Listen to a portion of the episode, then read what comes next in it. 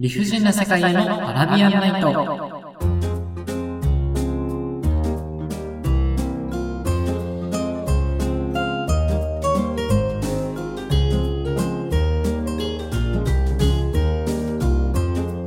こんばんは、私が楽しいヘラザード、サムです。今日もこの現代社会と戦うあなたに、不条理な出来事に折り合いをつけられないあなたに送るフリートークポッドキャスト、理不尽な世界へのアラビアンナイト。本日は第85夜でございます。社会人になる直前に休学した大学生が中二病スピリッツ全開で日常の理不尽を嘆く番組です。何も考えたくない、帰宅中、作業中、就寝前のお供にどうぞっていうところでね、あのごめんなさいね、ちょっと連絡というか報告で言うと、なんかね、マイクの調子がおかしくって、うんと、そのなんていうの、音声ファイルを作るときにうまく出力がされてないかもしれないですね。まあもちろんね、私も編集の時に2回ぐらいは聞いた後で、こう、公開してるわけなんで大丈夫とは思うんですけど、もし何かこう、不具合があったらすいません、教えてください。はい。で、えっ、と、ごめんなさいね。今日はいきなりタイトルコールから入っちゃったんだけど、うーん、前回話したようにね、やっぱりちょっと今日はエンタメ界っていうかね、久々のエンタメ界っていうことで、ドラゴンボールの話をしようかなと思って。そう、これまでもね、何回かやったんですよね、エンタメ界ね。あの、一つの作品について話すっていうのを、えっ、と、響けユーフォニアムっていう吹奏楽のアニメと、えっ、と、ジョジョの奇妙な冒険っていうアニメと、あとあれか、ブルージャイアントっていう映画ね。まあこの辺で話したんだけど、今日はドラゴンボールについてお話ししたいなと思います。で、さすがにドラゴンボール全部話すってなると無理なんだけど、あのね、最近、あの、サブスクで見たね、ドラゴンボールの去年やってた映画、ドラゴンボールスーパーヒーローっていう映画があって、これがね、私的にすごい良かったので、ちょっとぜひお話しさせてください。で、うんと、ドラゴンボールは、なんていうのかな、いろんなシリーズがあるんですよ。そのドラゴンボールを見たことない人もちょっと聞いたことあると思う。なんかドラゴンボール Z とかさ、ね、そういうのあるでしょ。で、うんと、私は漫画は全部読んだんですよ。で、漫画は全部読んで、漫画の範囲のアニメは見てないんだよね。だからドラゴンボール Z とかドラゴンボール回とかは、あの、全然知らない。なんかアニメオリジナルの展開もあるらしいんだけど、その辺はちょっと全然知らないです。で、原作じゃない、原作にはない話っていうの？ドラゴンボール GT とか、ドラゴンボールスーパーね。で、ドラゴンボール GT とドラゴンボールスーパーは全部は見てないけど、まあなんとなくわかるみたいな感じかな。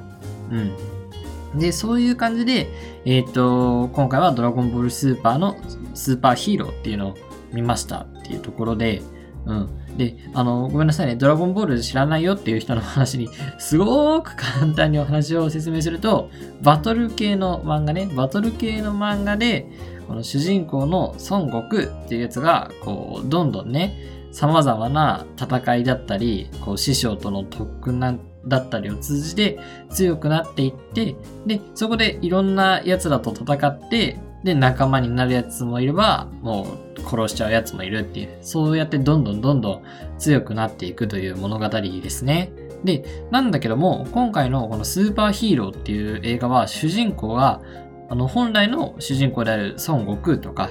まあ、そのライバルポジのベジータはメインじゃないんだよね。その二人はメインじゃなくて、孫悟空の息子の孫悟飯っていうのがいいんだけど、その悟飯が主人公っていう、まあ結構ね、面白い映画だったんですよね。その孫悟飯っていうのと、その孫悟飯の師匠のピッコロっていうのがいいんだけど、この二人がメインとなって活躍する回だったんですよ。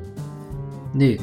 えっと、一回、その本編のドラゴンボールも、悟空じゃなくて子供のご飯が主人公になるかなっていうタイミングがあったんだけど、まあ、結局ね、それはそんな長く続かなくて、あの、結局悟空に戻ってきちゃったんだけど、今回はまちゃんと最初から最後まで、えっと、ご飯とピッコロがメインで話が進んでいったんですよね。で、その、なんていうの？パーティーも面白くてさ、そのご飯とピッコロ以外にも何人か今までの仲間が集まってきてくれて、こう敵と一緒に戦うんだけども、そのね、パーティーが面白いというか結構異色な、あ、このメンバーで戦うんだみたいな。うん。ちょっとこれね、ぜひ見てびっくりしてほしいから言わないんだけども、えー、この仲間、このメンバーで戦うって面白いな？だってみんな結構さ、戦闘力も違うし、ね、強さも割と違うし、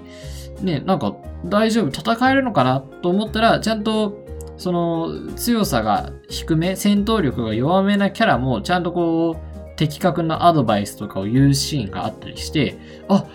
なんか、そうか、このメンバーだからこそこういう戦いになったなっていう、なんかね、すごい面白い回だったんですよ。結局ね、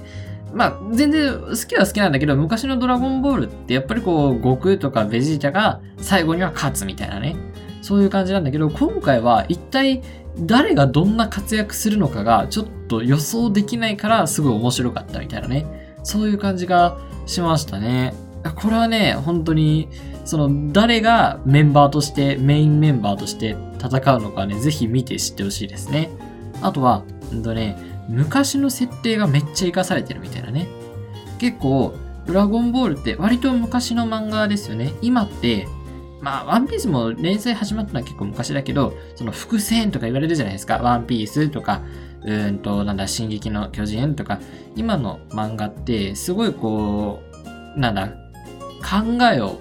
巡らせるみたいなさ、そういう感じがあるじゃないですか。でも、その、どっちがいい悪いとかじゃなくてね、ドラゴンボールの連載してた頃って、そういう、なんかこう、なんだ、考察、先の展開を考察するとかさ、あの、これは今後こういう展開になっていく伏線じゃないかとか、あんまり、なんだろう、正直書いてる方も読む方もあんま考えてなかったと思うんですよ、今ほど。なんだけど、そのドラゴンボールっていうのはこの行き当たりばったりの話でうまくこう進めていくっていう感じなんだけども、今回の映画は、その昔のね、起こった出来事をちょっとこうオマージュしたり、あとは、その当時はもちろんね、そんなドラゴンボールスーパーヒーローの時の伏線にしようなんて考えてないだろうけども、でも、ちゃんとこう、あたかも伏線のようになってるみたいなね。うん。で、例えばで言うと、まあ、ピッコロ戦うんですけど、まあ、これはちょっとネタバレになっちゃうんだけど、うんと、ピッコロって、本当にこう出てきた当時、悟空が子供の頃、ピッコロと戦ったんだけども、ピッコロって大昔はその巨大化できるっていう設定があったのね。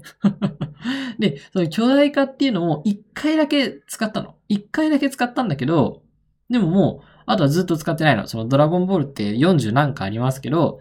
10巻ぐらいで巨大化を使って以降はもうずっとないのよ。で、そのピッコロ自身も忘れ、忘れてたぜみたいな映画で言うんだけど、その映画で、あのー、巨大化するんですよね。うん。こう久々に。で、あ、おここでかみたいなね。っていう感じで、こう、昔の起こった出来事がめっちゃ繋がってるのがね、すごい良かったです。あとは、収まりがいいね。うん。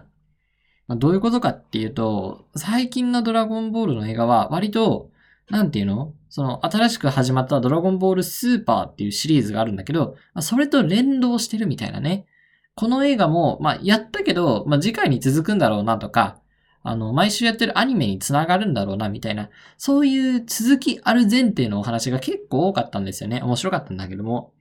でも今回のは、その、ドラゴンボールスーパースーパーヒーローっていう映画だけで完結してるみたいな感じがあってね、すごく収まりが良くて見やすかったですね。うん。あの、ぜひ、なんだ、各サブスクで見れるんじゃないかなと思うので、見てほしいなと思います。はい。で、まあ、ちょっとスーパーヒーローの話はこの辺にして、えっ、ー、とね、ドラゴンボールのキャラクターでね、一人めっちゃ好きなキャラクターがいるんだよ。で、そのキャラクターが天津飯っていうキャラクターなんだよね。うん。そう、悟空とかベジータみたいな、ちょっとメインどころじゃないんだけど、天津飯ってキャラがいるんですよ。ね、私ね、この天津飯っていうのがほんと好きなんだよね。なんでかっていうと、なんかちゃんとこう、真面目に登場人物の中の誰よりもこう、真面目に取り組んでて、真面目に活動していて、ちゃんと要所要所でそれが報われてるみたいなキャラクターなんですよね。うん。で、この天津飯どういうキャラかっていうと、もともとは悟空の敵なんですよ。悟空が子供の頃に出てきた敵ね。で、えっ、と、殺し屋を目指していたみたいな、最初はそういう設定だったんですよ。で、こう、ドラゴンボールはどんどん異形の敵がね、なんかこう人外じみた敵がわらわら出てくる中で、天津飯はもう普通に人間みたいな見た目なのよ。だから、あんまり見た目にインパクトはないです。で、あのね、そのドラゴンボールが今後こう、どんどん悪かったやつが仲間になっていくみたいになるんだけども、天津飯はそれの最初の人物じゃない？その、天津飯ももともとはこう悟空の敵として出てきたけど、こう仲間になったみたいなね。そういう最初の例ですね。で、やっぱりね、これも、あの、ドラゴンボールに限らず、バトル漫画のあるあるなんだけど、こうどうやってもね、パワーインフレが進んでいくじゃないですか、作品の中で。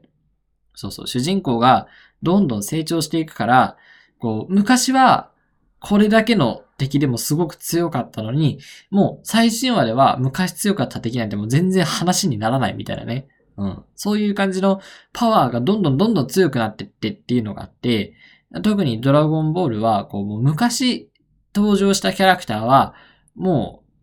輪が進むごとに全然ついていけなくなっちゃうっていう、そういう特徴があるんですよ。悟空が子供の頃に出会った人物たちっていうのは、正直そのもう最、最、まあ、最新回というかまあ原作は終わってるんだけども、もう先に進むにつれて、例えばフリーザーとかさ、魔人ブーみたいな知らない人も聞いたことあるかなと思うんだけど、もう悟空が子供時代に出会った人たちはフリーザとか魔人ブーとはもう全く戦いにならないような、そういうキャラクターになっていってしまうのね。仕方ないけどね。うん。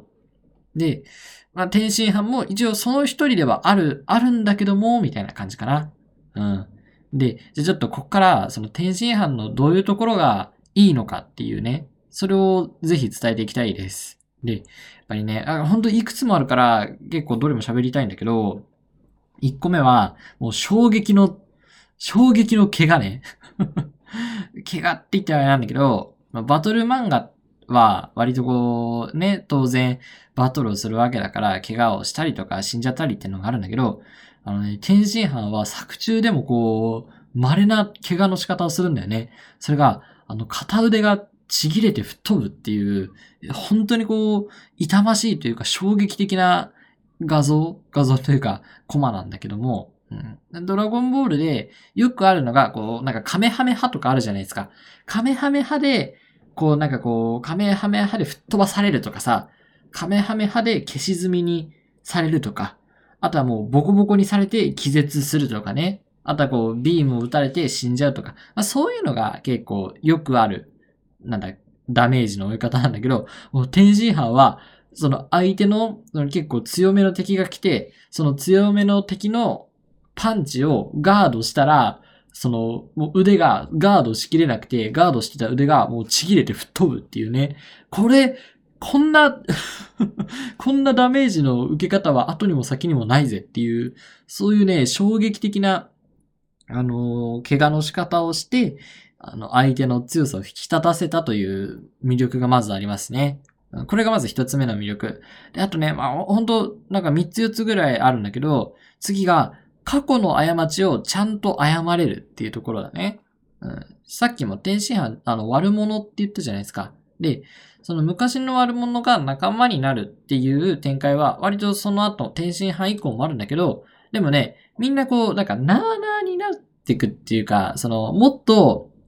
その、今まで敵対してたけども、主人公、悟空とかと敵対してたけども、ちょっともう、どうしようもない悪が現れて仕方がないから、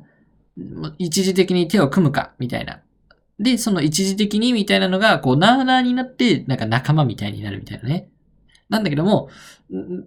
まあそういう状況が多いから、その昔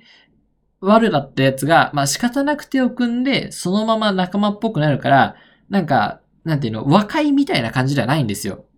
でも、天津飯は、その、ちゃんと、なんだろう、自分のやった悪いことを謝るみたいなね。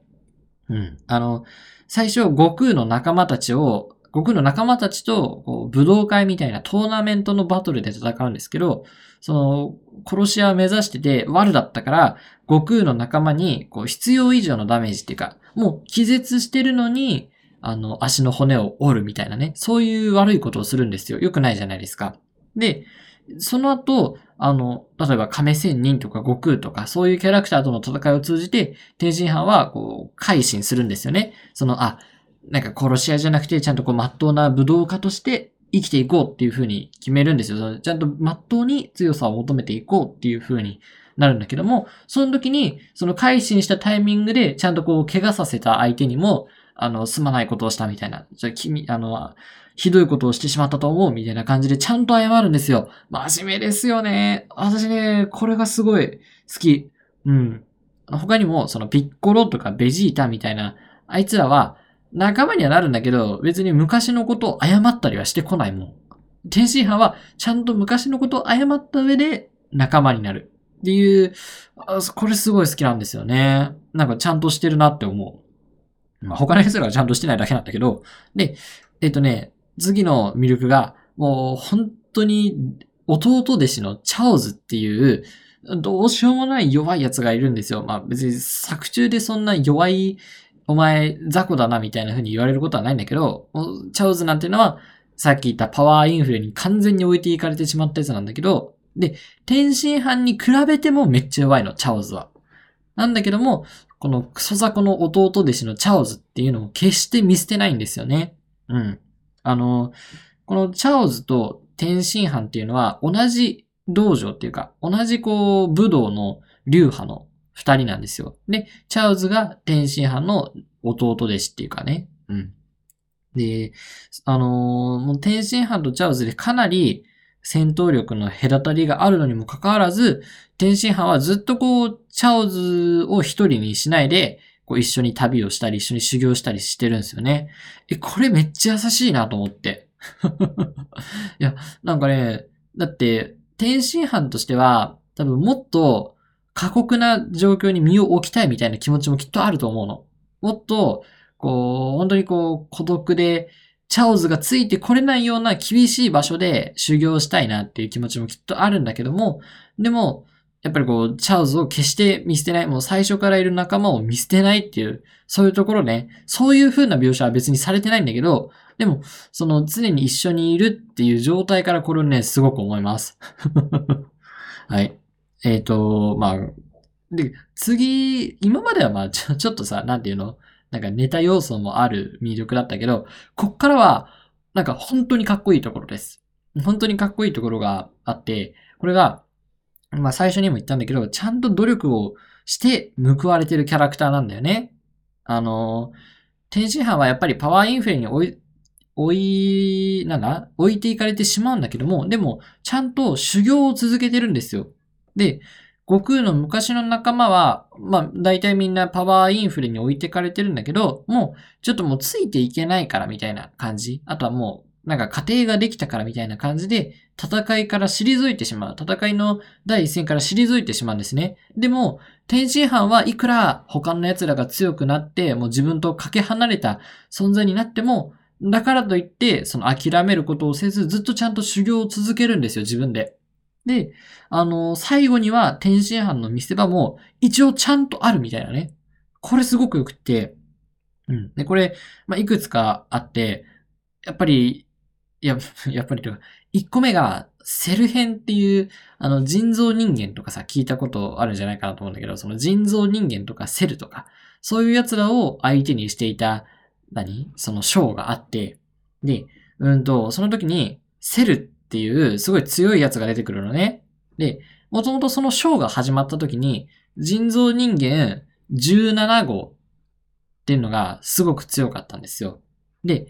人造人間17号っていうのがいて、人造人間17号と同じぐらい強いピッコロっていうのが、まあ、さっきも出てきたね、ピッコロっていうのがいるんですよ。で、そのピッコロよりもさらに強い人造人間16号っていうのがいるのね。で、もう16号の攻撃も全然効かない、あのー、セル。で、セルは人造人間17号を吸収して第2形態になるのね。で、うんと、第2形態になって、さらにもう一人人造人間18号っていうのを吸収すると完全体になるんですよ。で、完全体になったらもう手をつけられ、手をつけられない存在になっちゃうから、せめてこの第2形態の状態でなんか、何？その18号吸収させたくないっていうのが主人公サイドの思惑ね。ごめんね、なんかの数字いっぱいで。で、もう正直天津飯はもうこのセル編になったら全然ついていけてないの。もう、そのピッコロとか人造人間17号にも遠く及ばないようなパワーなのね。で、その悟空とかピッコロとかの戦いを見て、ああ、俺には次元が違いすぎるみたいな弱音を吐くんですよ。情けないね。でも、その、もう、全然格下で、ピッコロとか16号、17号、セルみたいな強敵がいて、いる、いて、もう全然役に立たない存在なはずなのに、あの、セル第2形態になって、よし、今から18号を吸収して、完全体になってやるぜっていうところで、18号を逃がすために、天津飯がセルに立ち向かうんですよ。熱くない？で、その、もう大きく、もう正直もう多分一撃で殺されてしまうような相手のセル第2形態に対して、こうね、気候法っていう必殺技があるんだよね。で、この天津飯はこの命と引き換えの、その、本当に自分が死んじゃうかもしれないような必殺技の気候法っていうのを何度もセルに打つんですよ。で、俺がこう気候法で足止めしてる間に18号逃げろみたいなことを言うわけ。で、これが、なんか、なんだろう、ただの、なんか見せかけじゃなくて、ちゃんと足止めになってるっていうね。もう、何度も言うけど、天津飯とセルなんて全然戦力として違いすぎるのに、この気候法命と引き換えの気候法を連射することで、ちゃんとセル第2形態を足止めできてるんだよね。これはもう、その、天津飯が出てきた時ぐらいの悟空の子供時代の仲間たちではとてもできないゲートなの。天津飯がちゃんとこう、真面目に修行を続けていって、新しい技の開発とかも、ちゃんとこう、ね、人知れず続けていた天津飯だからこそ、できた、もらえた活躍の場なんだよね。うん、まあ、こんな感じ。で、えっ、と、そのセル編よりもさらに後の魔人ブー編っていうのがあって、もう魔人ブー編になるとさらにパワーインフレが進んでるわけですよ。で、パワーインフレが進んでて、もう正直悟空とかベジータでももう叶わないような敵が出てくるのね。まあそれが魔人ブーなんだけど。で、こう、魔人ブーが、あのーなんだ、その、悟空の子供のご飯と戦ってて、で、あの、魔人ブーの攻撃によって、回復役のね、あの、回復役の子が死んじゃうってなった時に、そこにね、本当に最後の最後に現れたのが天津飯ね。またこう、気候法でさ、そのブーの攻撃をかき消すんだけど、で、いや、これも熱いっていうか、このもうセル編以上に、なんだ、もう武道家を引退しちゃった仲間とかがいる中で、人知れずね、もうその時天津飯っていうのは悟空たちとも一緒にいないんですよ。うん。悟空たちとも一緒にいなくて、本当にチャオズとただ二人で己を高めてて、で、やっぱりこう、他の仲間は出番は多いよ。出番こそ多いけども、でも戦いには全然役に立たない。全然戦いでは映えないようなキャラ、たくさんなのにもかかわらず、天津飯はちょっとしか出ないけども、ちゃんとこう、バトルの面で活躍してるっていう感じなんかね、これすごくいいなと思ったの。まあ、その後、天津飯すぐやられちゃうんだけど、うんなんかね、すごいちゃんと努力が報われてていいなと思ったの。うん。なんかね、そう、な、何度も本当にしつこいようだけども、ちゃんとこう、修行を諦めないで続けていて、もう全然自分では叶わないと分かっていながら修行を諦めることなく続けて、その結果、ちゃんと要所要所で、もう、なんだ、その下克上みたいな活躍をもらえてるキャラね。やっぱね、私こういうのすごい好きっていうか、ちょっと外れたキャラが好きなんですよね。メインどころじゃなくて逆張りだからさ、私。あの、配給とかでもさ、その主人公のひなたとかさ、影山とかじゃなくて、縁の下とか、菅原さんとかが好きだしね。あだからね、この辺、うん、ぜひ、こう、他の皆さんにも、メインどころのキャラじゃなくて、他のキャラに感情を移入していろんな作品見てほしいなっていうふうに思います。まあでもこの最近のシリーズのね、ドラゴンボールスーパーでは天津飯は一切の見せ場ないんですけどね。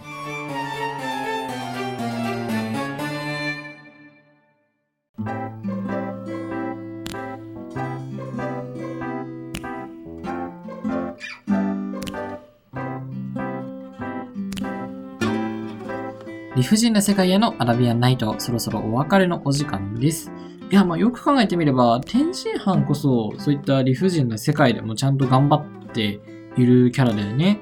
もう自分の努力ではどうにもならないような世界だけども、ちゃんとこう頑張って、ある程度結果を残してるっていう意味では、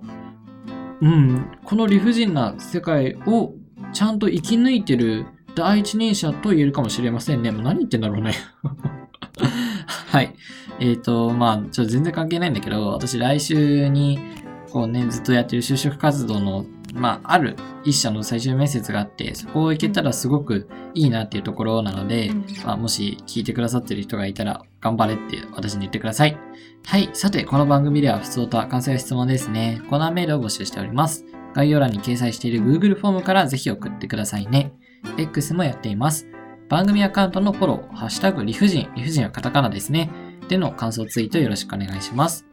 あ、あと、最近、最近というか、まあ、10月、去年の10月ぐらいからノートを書いてるんですけど、ちょっとそれのリンクも貼るので、読んでみてください。はい。次回の話は、今宵のものよりもっと心躍りましょう。それでは、良い夢を。おやすみなさい